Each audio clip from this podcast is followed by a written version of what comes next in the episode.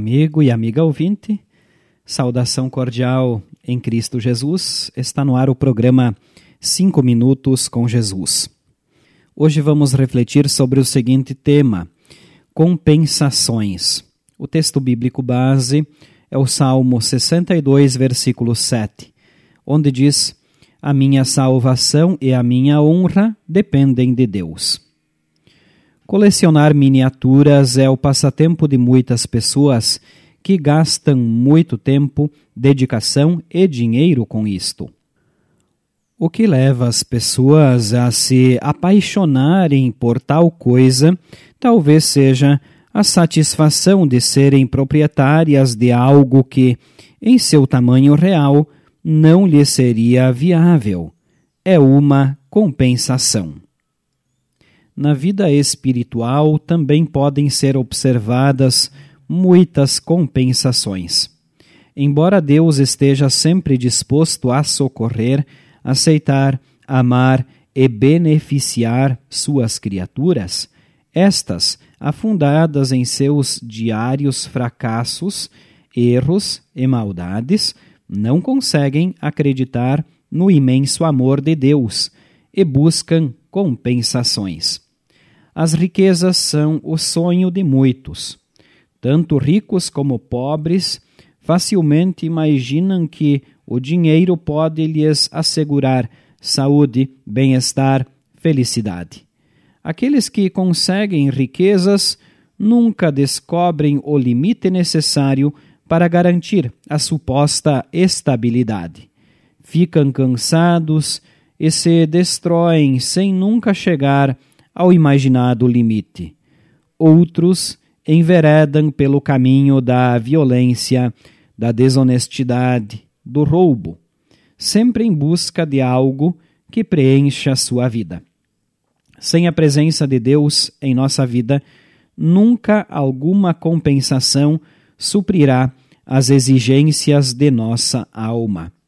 A minha salvação e a minha honra dependem de Deus é o que lemos no Salmo 62, versículo 7. Somente Ele é o Criador de todas as coisas e deu a cada uma o seu propósito. Somente Ele disponibiliza as bênçãos para a alma que proporcionam paz e segurança.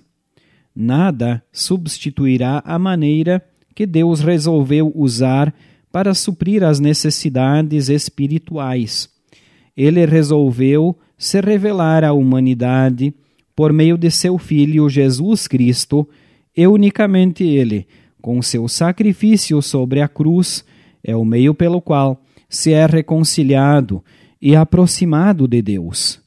Ignorar isto ou querer inventar outra forma, de nada adianta. O poder é dele, e o amor também. Salmo 62, versículo 11. Vamos orar.